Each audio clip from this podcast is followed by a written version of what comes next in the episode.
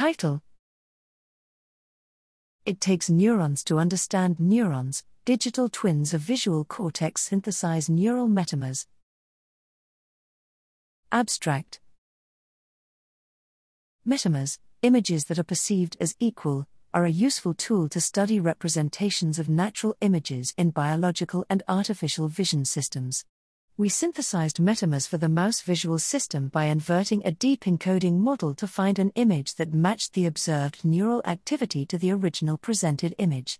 When testing the resulting images in physiological experiments, we found that they most closely reproduced the neural activity of the original image when compared to other decoding methods, even when tested in a different animal whose neural activity was not used to produce the metamer.